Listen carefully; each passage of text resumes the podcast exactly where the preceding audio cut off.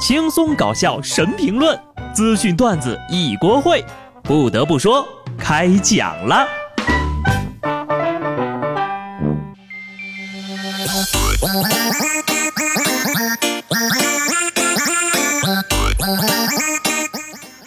Hello，听众朋友们，大家好，这里是有趣的。不得不说，我是机智的小布呀。冰冷的天气，早晨离开温暖的被窝是很需要勇气的。每当我赖在床上不想起床的时候，我就会想起苍老师的教诲：除非你能在床上挣钱，否则就别赖在床上。真的是没有一点点防备，天气突然就冷了，这哪是降温呢？明明就是速冻。朋友，就别再对我说天冷了照顾好自己，多穿点衣服之类的话。既然你这么关心我，不如就打点钱给我买条秋裤吧。这个冬天要更加努力的挣钱了，因为冬天的衣服比夏天的贵呀。所以最近呢，我个人的工作量也是有点大哈，但是我特别想请个假，因为我们家吉米生病了。说意大利有一名女子近日打赢了一场具有历史意义的官司，她因为爱犬生病而请假在家照顾，不料却被扣了工资。法院最终判决。女子可以获得病假，并且能照领工资。啊，等我有钱了，我就去国外养上三十几条狗，一个月每天都生病一只。这样的话呢，一年工资还可以照拿，发家致富之路啊！除了病假哈，你看这狗还要谈恋爱是吧？得请个婚假，狗还得怀孕，所以我还能请个陪产假。按照寿命的计算，人类的一年相当于狗狗的七年。所以呢，每当你夜晚下班回家时，对于他们来说，已经在家等了你一个礼拜了。所以，总监，我昨天买了一袋大闸蟹，我发现他们好像都有点生病了，全都不怎么动了。我今天可以请假回家料理他们一下吗？别人的青春，运动鞋、速干衣，田间湖边跑步锻炼。我的青春，啊，这个好吃，那个也好吃，再来一份儿。本来只想吃一口，结果吃了一整宿。本来想去夜跑，结果遇上了烧烤。我急需要一个减肥的课程，爬树课、恋爱课、大学里的奇葩课程呀，我们之前说过不少。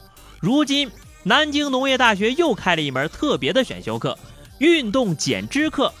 然而，并不是谁都能报这门课的，门槛就是报名的同学呀得足够胖，也就是 BMI 值大于二十八以上。体脂数大于百分之三十，参加的同学除了做平板支撑等训练，还要每天跑步机跑步、室外有氧运动。此外，还要求同学们进行每日进食记录，减掉体重的百分之七就可以拿到满分了。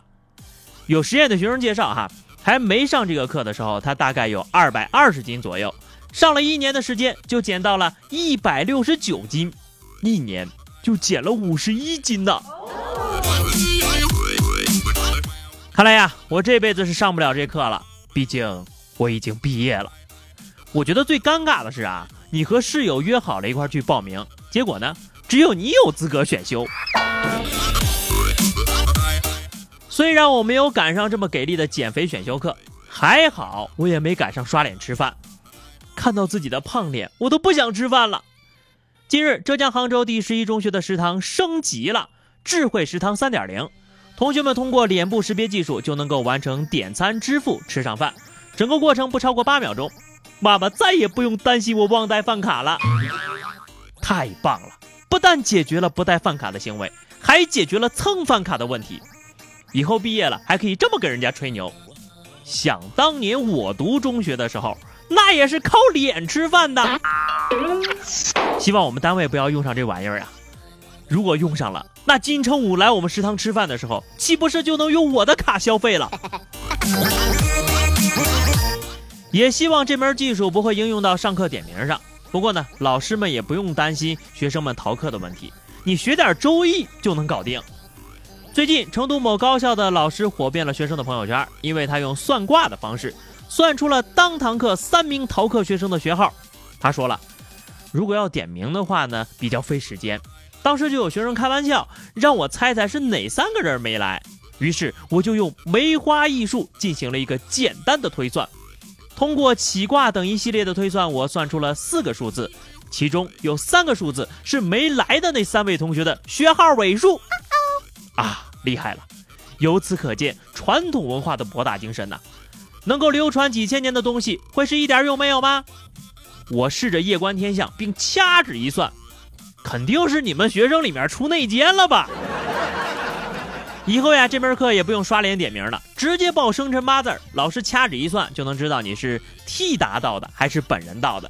所以啊，今晚的彩票号码就拜托您了。